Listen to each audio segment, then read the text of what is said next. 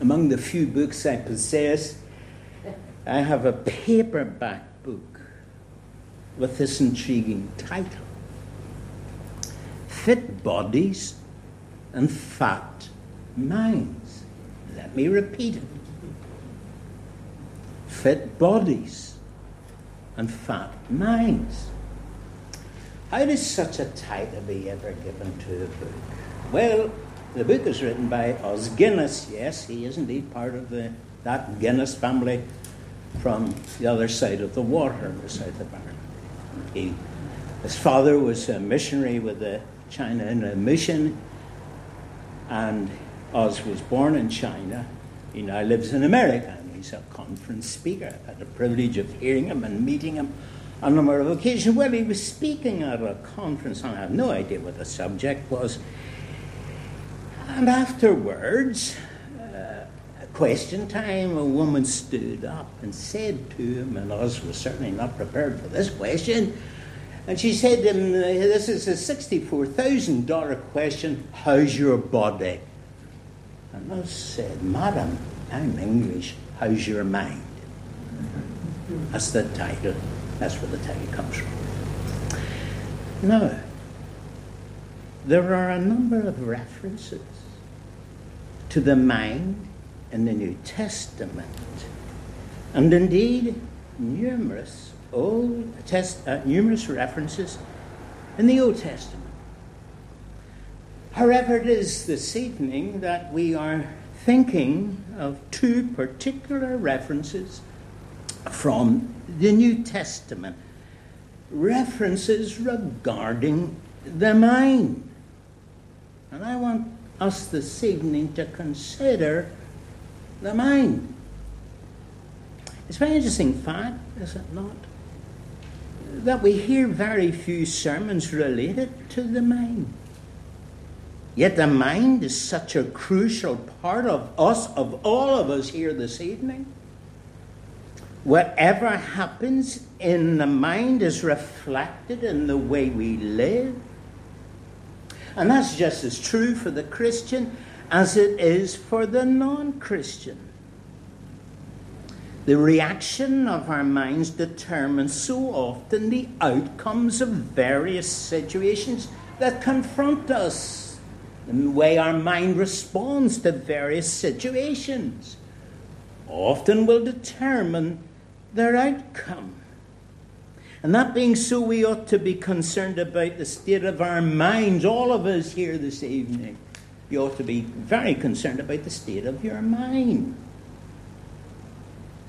I mentioned there are a number of references to the mind in the New Testament, and there are two in particular to which I want to draw your attention. They're found in Romans and in Ephesians.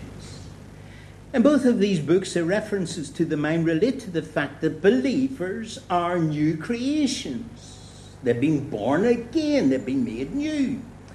Since that is so, the mind must be affected also. The first reference to the mind that I want to draw your attention to this evening is Romans 12 and verse 2. Do not conform any longer to the pattern of this world but be transformed by the renewing of your mind. So let me ask you this evening have you been renewed in your mind? Have you ever thought about that? It's crucial to do so. Be renewed in your mind. It's a sad fact that very often within the Christian world, the idea of thinking and using your mind is almost frowned upon as if it's not somehow spiritual that you'd use your mind, but God has given us minds. We're to worship the Lord our God with all our heart and strength and mind. So, let me ask all of you this evening Have you been renewed in your mind? Are you being renewed in your mind? It's an ongoing situation. And here, of course, is a regular theme in the New Testament. A believer being a new, new creation should show that by not conforming to the world as they once did. That's the first part of the verse. Before the believers in Rome became Christians, their lives were conformed to the pattern of the world. That was a fact. It was the way things were, simply because it couldn't be otherwise. Because their nature, their inner being, determined that it be that way. However, as we know, a great change took place in the lives of the believers who were meeting in Rome. They were born again, born from above. They were converted. It experienced this miracle of the new birth. The new birth, you've heard me say it something times before, is a supernatural, dynamic, creative act of God. That's what it is. A believer is a person who's made completely new. They've experienced a miracle. And that's a miracle it's absolutely genuine when you come to faith in Christ. Now, that being so, Paul says two things should follow one negative and one positive. The Apostle Paul, he often works like that positive followed by a negative, or a negative and a positive. So, first, he says, do not conform any longer to the pattern of this world. Notice what he implies here, and that is that the believers in Rome had perhaps been eh, conforming to the pattern of this world, and perhaps the Apostle Paul was concerned that they might still have been a little bit like that. And that's why Paul says to them, that they should conform no longer. Now, it's hardly surprising that in one way they were conforming to the way of the world because that was the way it was their own nature. Their own nature was such that they blended in nicely with the world, which is what Paul means by the word conform. J.B. Phillips puts it this way they were squeezed into the world's mold. In other words, they were just like everyone else. They were lost in the crowd. They were just like everybody else around them. They weren't different. They blended in so nicely. That's the way they were in their previous lives. They did not stand out they fitted in perfectly, and brothers and sisters, be careful that you're not fitting in too nicely to the Word. Do you stand out as far as the rest of the world's concerned? Or are you lost in the crowd and it's hardly noticeable that you're a believer? That's what the Apostle Paul's concerned about the church at Rome. And we hear all of us, young and old, need always do to be careful that we're nice and comfortable in the way of the Word. Paul says that if you were like that, conforming to the ways of the world. Now you're a believer. He says, don't be like that. As non believers, they were naturally like the rest of the world. That's, that's the way it was. Now that should no longer be the case because they do not belong to the world. That being so, what should they do? It's okay. So if you don't belong to the world, if you're a believer, what should you do? So here's the positive advice that the Apostle Paul gives. He doesn't just say, Look, don't be conformed, and leaves it at that. that. The Apostle Paul never does that. Scripture never does that. never leaves us. with Mere prohib- prohibitions and nothing positive. It never works that way. So, having said to the saints at Rome, don't be conformed any longer to the ways of the world, be careful you haven't been pressed into its mold and, and you don't stand out anywhere anymore. Now what? But be transformed. How? Listen to this. All of you hear this evening. It's crucially important. By the renewing of your mind. So here's a reference to the mind. Paul says it needs to be renewed. But why does our minds need to be renewed? Because it's thinking is set in the mold of the world. This is where it was before we were believers. Its thought patterns are that of the world. That's why it conforms to the world. The thoughts in the mind determine how we live. And these can be very subtle, the way our minds go. And it's so easy that we act in some ways almost unconsciously. We are sometimes not aware of what has happened in our minds.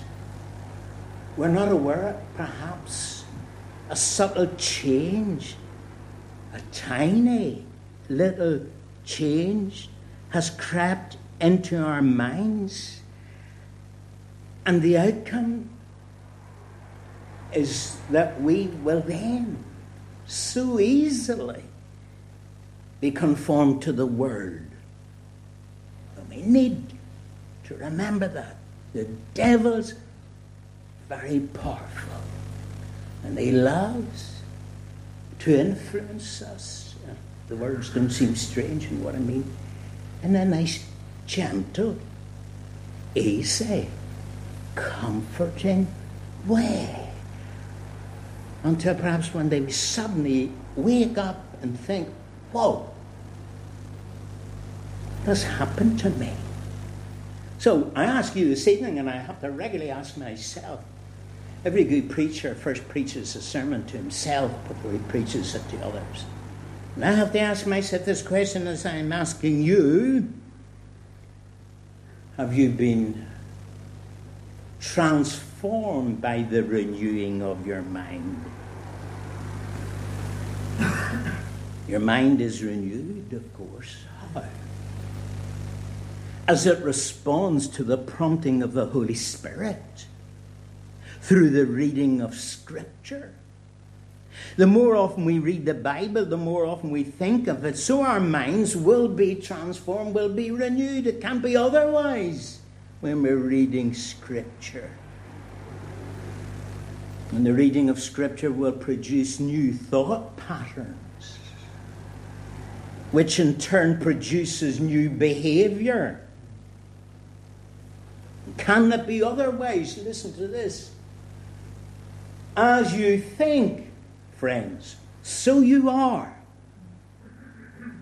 That is something set, as we might say, in concrete. As you're thinking, so you are. Because the way your thoughts are, your way your mind is going, determines the way you live. And in the light of the world in which we live today, in this new year of 2022, we cannot be more concerned about our minds because they're constantly under threat all the time. There's no escape from it. And we need to be ever so careful. So as you think, so you are. Of course, it's not only what we read that influences our minds. what we hear also determines what we think and how we act.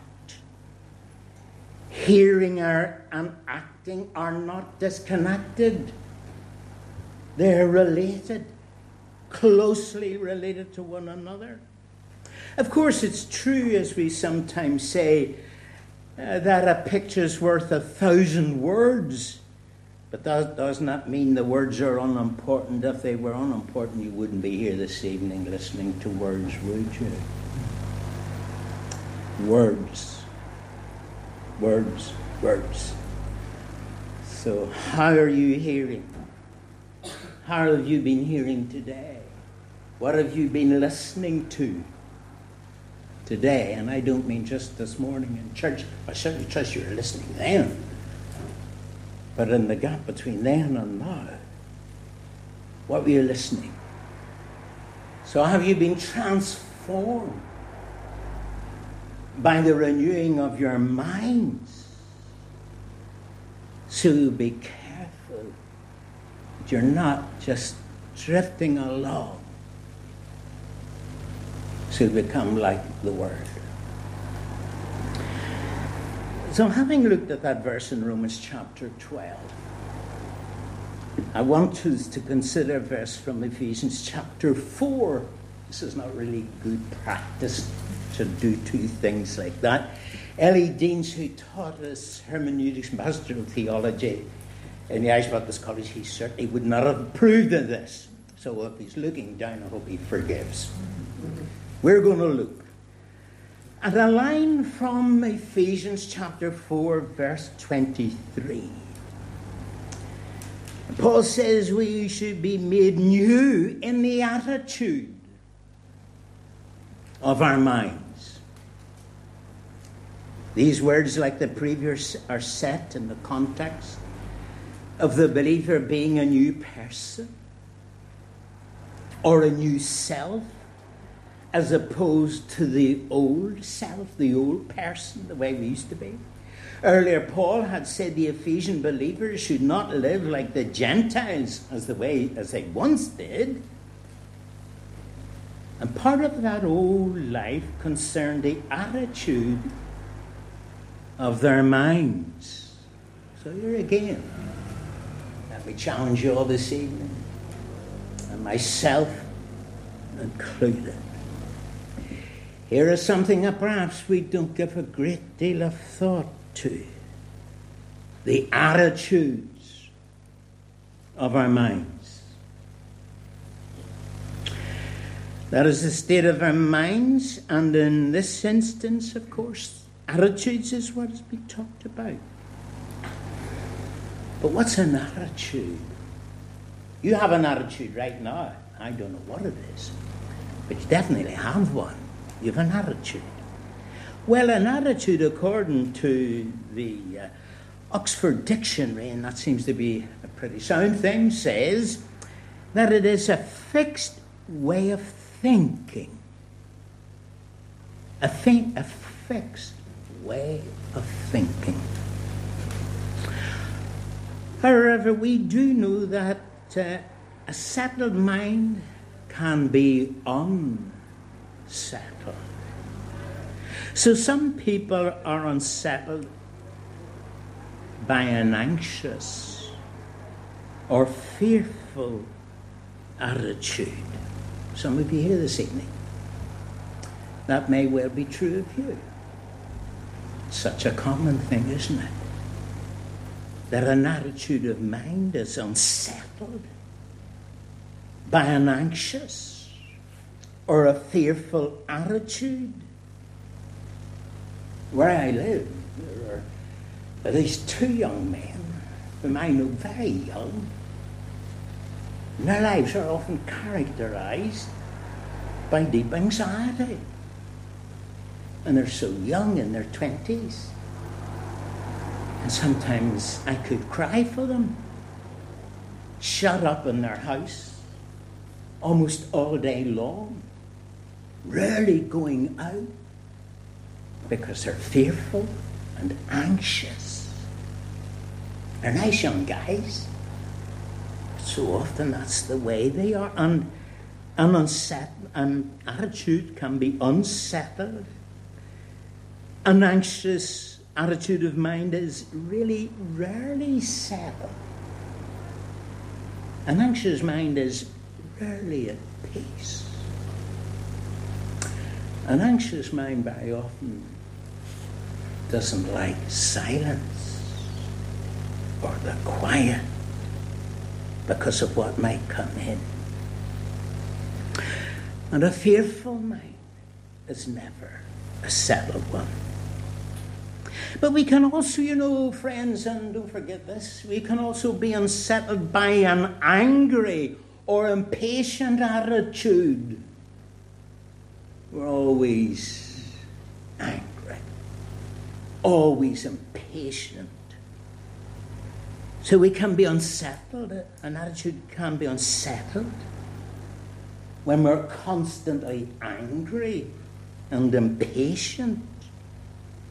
And you know, you soon discover, if you haven't discovered it already, I can tell you it's as sure as can be. That attitude so often easily becomes obsessive. It can easily take over our minds. I know I speak from experience, as you could do if you're honest. How easy it is to get into a certain frame of mind that you're never happy, grumbling, complaining, nothing ever seems right for you. You're impatient with people. And before you know it, what happens? You become a prisoner. You're a prisoner to your attitudes, whether it's anger or anxiety or fear. So we all of us need to be very careful. I could ask you, what was your attitude coming here this evening? Well, now, as you know, it's often very easy to point out a problem, but perhaps not so easy to provide a solution. So, what are we to do regarding our attitudes? Paul says, notice again, to be made new in the attitudes of our minds. In other words, this is all part of the new life of a believer. So he says, Be new in the attitudes of your mind. And he underlines that, as it were, in verse 24. And to put on the new self, created to be like God in true righteousness and holiness. How do you measure up to that this evening? If you're a believer, how do I measure up to that? And when Paul talks about putting on the new self, he's saying we need to be actively engaged in the practical application of our new lives. We are to be concerned every day about our attitudes.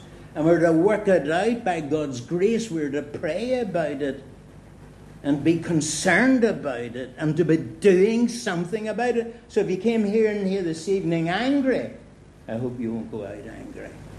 If you come in here this evening impatient, I hope you won't go out impatient. And if you've come in here anxious, I trust by God's grace you won't go out anxious. The Christian life is all about practical living. It's not merely theoretical. That's the easy bit. It's the living of it. And it's affecting your mind. So when Paul says talking when Paul's talking about putting on the new self, he's saying we need to be actively engaged in the practical application of our new life. We receive the new life on our conversion, and then having done so, we demonstrate that by new attitude. So, brothers and sisters, if your attitude hasn't changed since you became a believer, then something's not right. Because this new life is radical. That word isn't used loosely. It is. If it is true that you, as a believer, have been born again, and you quote, and you might even have read the passage at Christmas in the first chapter of John, and where the writer goes on to say that what are believers? Believers are those who are born from above. A believer has experienced this incredible miracle of a new life. And that being so, there must be the clear cut evidence of it. We receive the new life in our conversion, and then, having done so, we demonstrate that by new attitudes. We endeavour not to have a fearful, anxious attitude.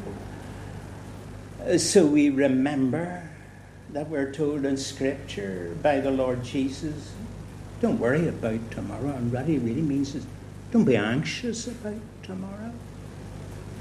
And know how the Apostle Paul talks in Philippians chapter 4.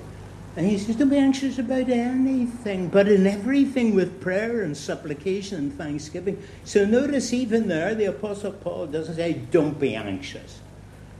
There's nothing more frustrating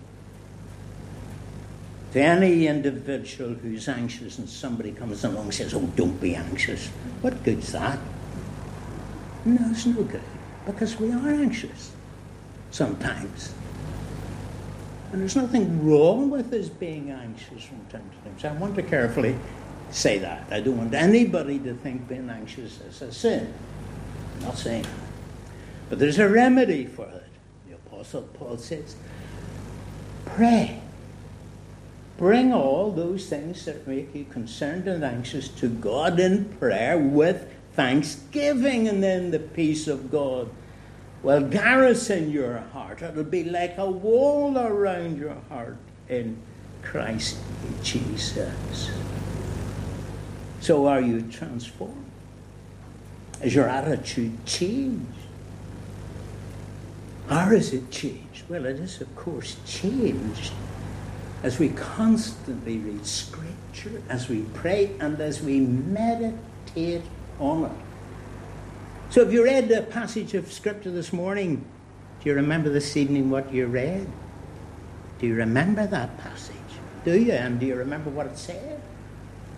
Have you ever noticed how easy it is to do? You're reading in the morning, and then 10 minutes later, what did I read? So, we are through the Scriptures to be transformed. We endeavour, with God's grace, not to have a fearful, anxious attitude, or an angry attitude, or a resentful attitude. Notice, not a resentful attitude. And we do that not in our own strength, but relying on God's grace.